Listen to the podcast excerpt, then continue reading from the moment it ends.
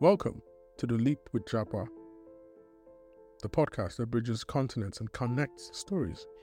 Join us as we dive into the vibrant world of international education, explore diverse cultures, and share the extraordinary journeys of students far from home. Whether you're dreaming of studying abroad or already embarking on this adventure through other means, Leap with Japa is your companion in navigating the exciting, challenging, and transformative world of global education. Let's leap into today's episode.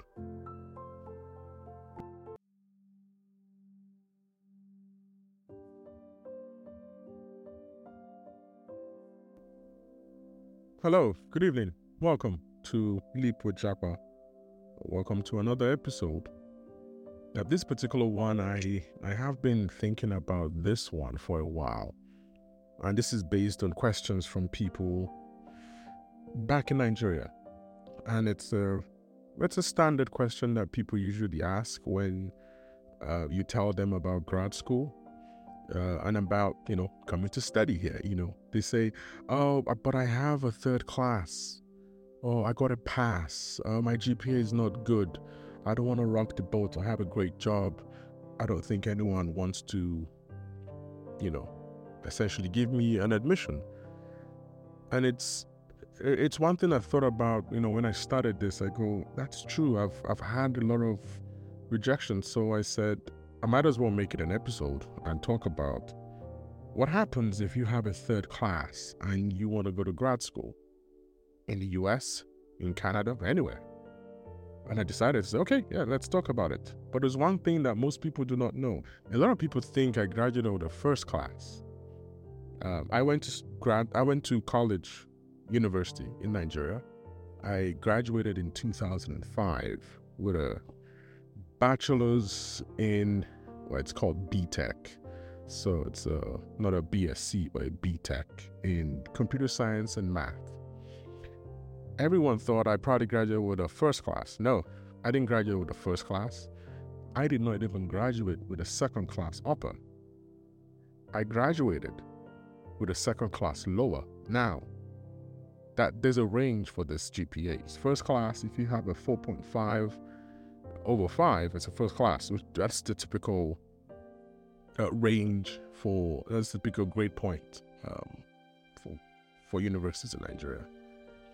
Anything below a 4.5, but if you have it from I think it's a 3.5 to a 4.5, you have a 2-1, which is a second class upper. Anything between 2.5 and 3.5 or less than 3.5 is a 2 2. You would assume that I probably had a 3.4. I graduated with a 2.57 out of 5 from Federal University of Technology, Minna, in Nigeria. I graduated with a very low 2 2, as they call it. It was pretty bad. A lot of people, if you're wondering why, because I had to pick and choose what to learn. I decided to concentrate on learning programming by myself and just get the minimum grades to graduate. So that's why you have that kind of GPA. But that never deterred me. One of the things you should understand is grad school in the US is a holistic uh, process. They do not under they do not discriminate be, because you did not have a particular grade point. You need to bring in everything. As a person, one thing does not define you. So someone wants to meet you, someone's never met you and they say he's six foot tall. You know, you cannot just base someone's life based on his height or his color. He has other things, he has experiences. So that is why this episode is probably uh, slightly personal to me because I use the same grade point to get to the US. So you can as well. So, to understand how this works, they provide some uh, framework for evaluating students. So, one of the first things you typically do when you apply for grad school is that you have to do what they call a transcript evaluation. Now, most universities outside of the US do not use the 4.0 grade point framework. They use five, at least for Nigeria. For other countries, I think India uses a grade point of 10. I think some universities in Nigeria use seven, 10. I'm not sure. But wherever you went to college, university from, you have to convert all your uh, prog- uh, all, all the classes you took to the US equivalency. So, one of the first things I had to do was to send in my uh, transcript to Spantran.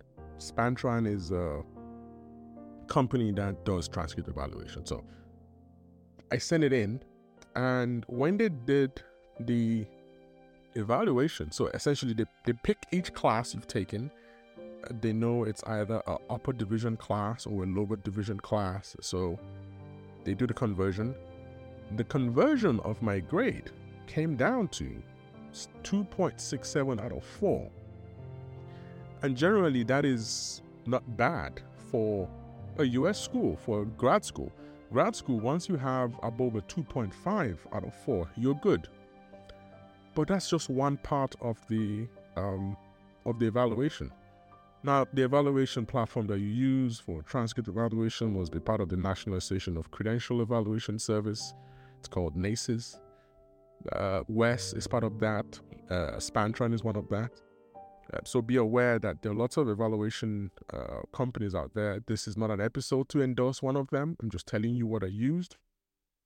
Other considerations that are used for admissions. It's not just your uh, transcript. So the transcript is just one factor. Other ones are like letters of recommendation. Do you have people that you've worked with in the past? Your supervisor, your uh, your companion, or not companion at, at least, your colleague, that's, that's the word, your colleague.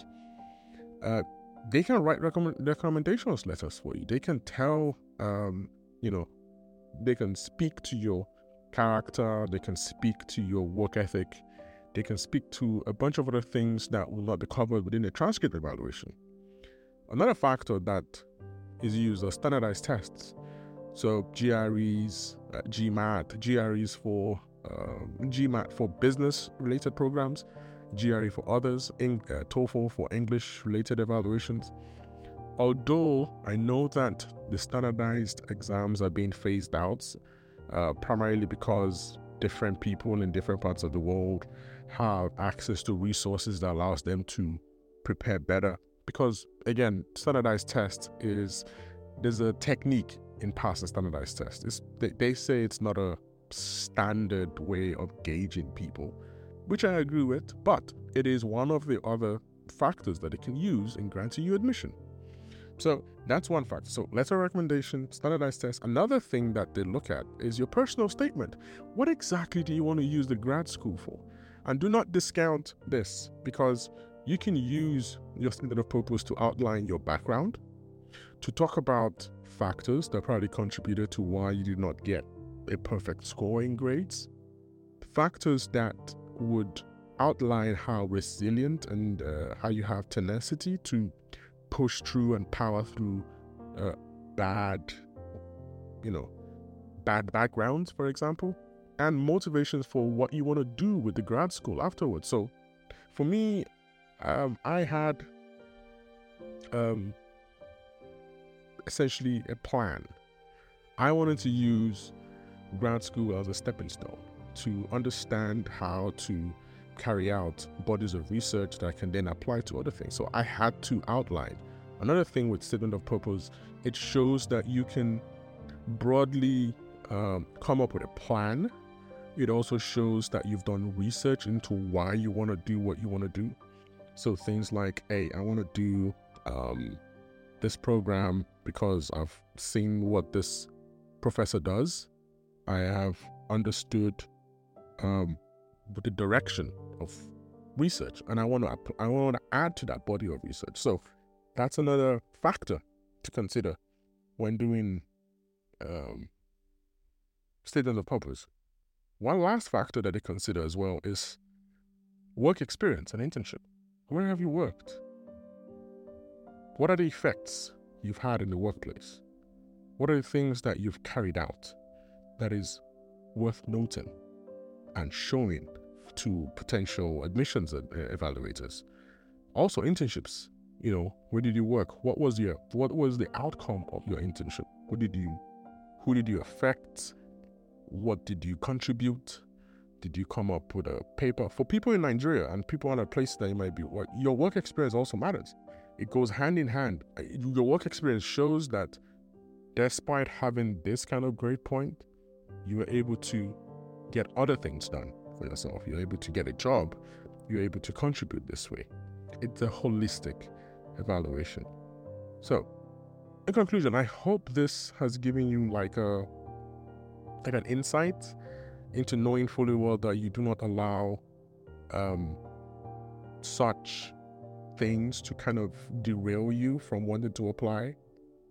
Uh, another, I think, another key factor in this, while while being at um, this on, on, this topic, is most people that have uh, the HND, the higher uh, diploma, the higher national diploma, specifically from Nigerian countries, and typically I also get this thing where they go, oh, but I have a, a, a diploma. It's the same thing. Your diploma, when you are taking your diploma, you took classes in them. And I have seen instances, again, don't quote me wrong, don't go don't quote me directly, but I have seen people who sent in their transcript evaluation for their HND. And the evaluators look at the school you went to. So that's one of the things you, you do during the evaluation. They look at the degree that the institution offers.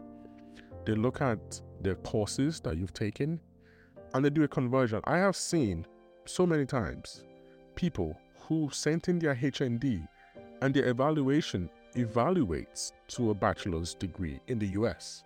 So if you have a HND, doesn't also disqualify you. The most important step in figuring out if this is for you is to do a transcript evaluation it would open your eyes, it would open up the opportunities for you to explore. So if you have a HND, grad school in the US is not far from you because that HND could naturally convert and become a bachelor's evaluated credential in the US and you can essentially not worry about I didn't get a you know uh, a bachelor's from Nigeria. So HND um, who are probably listening should also consider doing a transcript evaluation. Once you do a transcript evaluation, you have a basis, you have a starting point. So, you know, to to conclude, I want to motivate people not to be disheartened by their undergrad GPA. Do not be disheartened by whether you have a HND. I didn't go to, you know, I didn't go to university. It doesn't matter.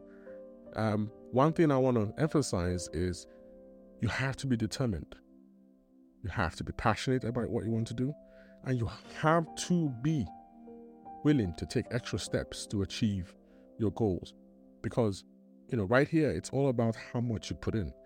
You get what you you only get out what you put in, you know, into the whole situation. So I hope this has kind of given you like a, a reset so that you can consider applying for that grad school with your HND or with your you know, third class, and even with your pass. Doesn't hurt. Just do that transcript evaluation. Um, I hope this has encouraged you as much as you know, as encouraged me. I most certainly have been encouraged because I did not allow my 2.57 out of 5 to discourage me from applying to grad school. And it's turned out well. I graduated again 2005. This is 2023, 17 years later it's been a great journey, you know. So I hope this would push you to evaluate your interest in grad school in the US and to, you know, and to try. You know, you only can try, and it always it, it will work. Willingness to drive yourself and push that extra step is largely very rewarding, and I can guarantee you, there is no other place, um, or at least for me, than the US that would gladly reward your efforts with golden opportunities. Have a nice one. Thank you very much.